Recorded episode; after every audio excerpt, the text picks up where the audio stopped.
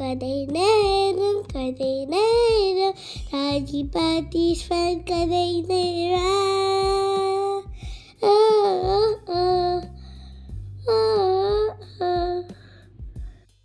Hi Hari ஓம் இன்னைக்கு ஒரு சின்ன கதை.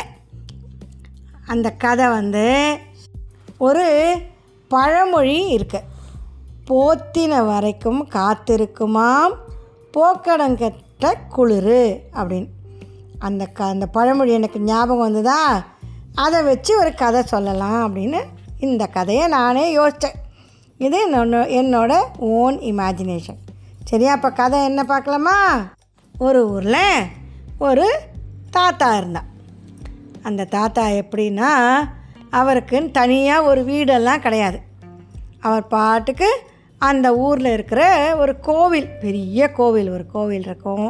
அந்த கோவிலில் அந்தோட கோவில் வாசல்லையோ இல்லைன்னா அந்த தெருவில் இருக்கிற ஏதான ஒரு வீட்டிலையோ. அந்த காலத்தில் எப்படின்னா எல்லார் வீட்டு வாசல்லையும் தின்ன அப்படின்னு சொல்லி ஒரு பெரிய பிளாட்ஃபார்ம் மாதிரி கட்டி வச்சுருப்பான் அதில் போய் யார் வேணாலும் அந்த காலத்தில் நடந்து தானே போவான் அதனால் எல்லார் வீட்டு வாசலையும் இந்த மாதிரி திண்ணை இருக்குமா? யாராவது நடந்து வெளியூருக்கு போகிறவா வந்து ராத்திரி ஆயிடுச்சுன்னா அந்த திண்ணையில் வந்து படுத்துப்பா காத்தால் எழுந்து கிளம்பி போயிடுவா.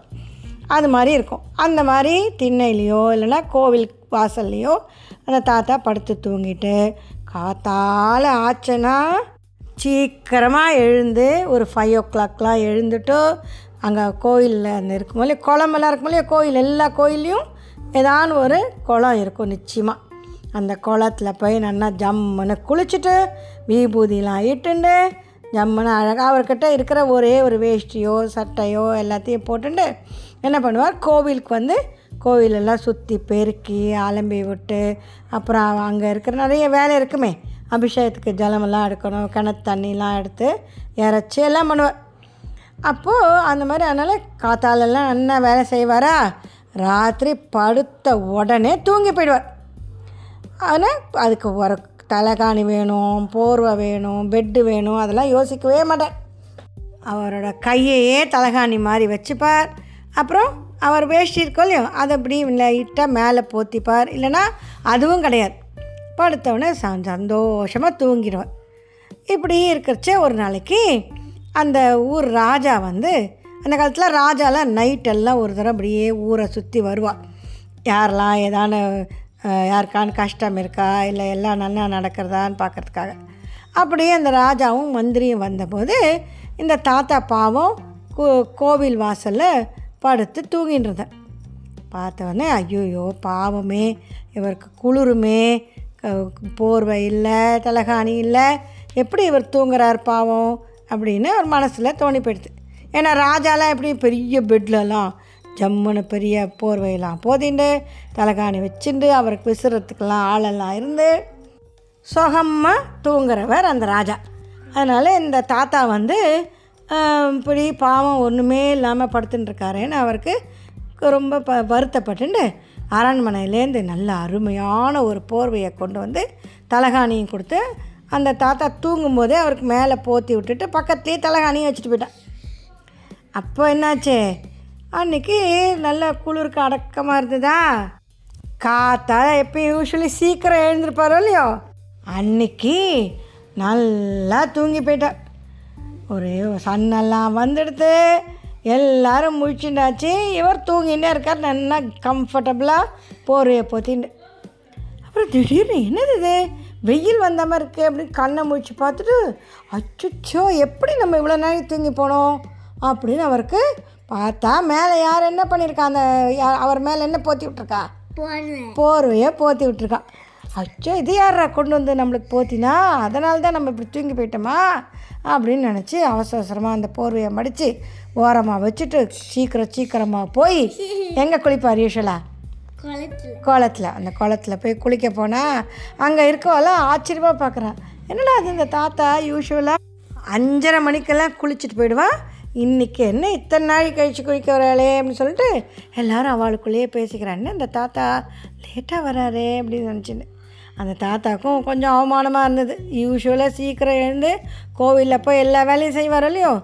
சரி என்னடா அதுன்னு மொல்லமாக கோயிலுக்கு போனார். அங்கே இருக்கிற அந்த குருக்கள்லாம் ஏன் நீங்கள் லேட் இன்னைக்கு? அப்படின்னு கேட்டான் ஆ ஒன்றும் இல்லை. கொஞ்சம் தூங்கி போயிட்டேன். அப்படி சொல்லிட்டு விட்டுட்டார். அப்புறம் அன்றைக்கி சாயந்தரம் ஆச்சா? அவர் வந்து படுத்துக்கலான்னு வந்தாக்கா அந்த போர்வையை பார்த்தோடனே அவருக்கு நேற்றுக்கு நல்ல சுகமாக இருந்ததே அப்படின்னு ஒரு கொஞ்சம் ஒரு ஆசை வந்துடுது அந்த போர்வை மேலே. சரி இன்னைக்கு அந்த போர்வையை போத்திப்போம். ஆனால் காற்றால் சீக்கிரம் எழுந்துடலாம் அப்படின்னு நினச்சிட்டு அந்த போர்வையை போத்திண்டு தலைகாணியும் வச்சுட்டு படுத்தாரா? என்னாச்சு? என்னாச்சு? நல்லா நல்லா தூங்கிட்டார் திருப்பியும். திருப்பியும் அதே மாதிரி ஏழு மணி எட்டு மணிக்கு தான் எழுந்தார் ஓடி குடு குடுன்னு ஓடி போய் பல்லெல்லாம் தேய்ச்சிட்டு குளத்துல குளிச்சுட்டு திருப்பியும் அவசர அவசரமாக கோயிலுக்கு போனார். இப்படியே என்னாச்சு? ஒரு வாரமாக பழக்கமாகிடுத்து நல்லா. அப்போது அந்த ஒரு நாளைக்கு அந்த கோயிலோட குருக்கள் இருக்கார் இல்லையோ அவர் வந்து கேட்டார் என்ன நீங்கள் இப்போல்லாம் ரொம்ப லேட்டாக கோயிலுக்கு வரேன். அப்புறம் கோயிலில் எத்தனை வேலை செய்வேன் இப்போது வேலை செய்யறதுக்கே உங்களுக்கு முடிய மாட்டேங்கிறது. போய் போய் படுத்துடுறேன் என்ன? ஏதான் உடம்பு கிடம்பு சரியில்லையா? அப்படின்னு கேட்டார். அந்த தாத்தாக்கு கொஞ்சம் வருத்தமாயிடுத்து வ கொஞ்சம் அவமானமாயிடுது என்ன? சுறுசுறுப்பாக இருந்தவள் இல்லையோ? அப்போது அவர் மத்தியானமாக அப்படியே உட்காந்து யோசித்து பார்த்தார். ஏன் நம்ம இப்படி சோம்பேறியாக ஆகணும்? என்ன காரணம்? அப்படின்னு யோசித்தார் என்ன காரணமாக இருக்கும் நீ நினைக்கிற? எஸ் உடனே அவருக்கு அப்படி தான் புரிஞ்சுது.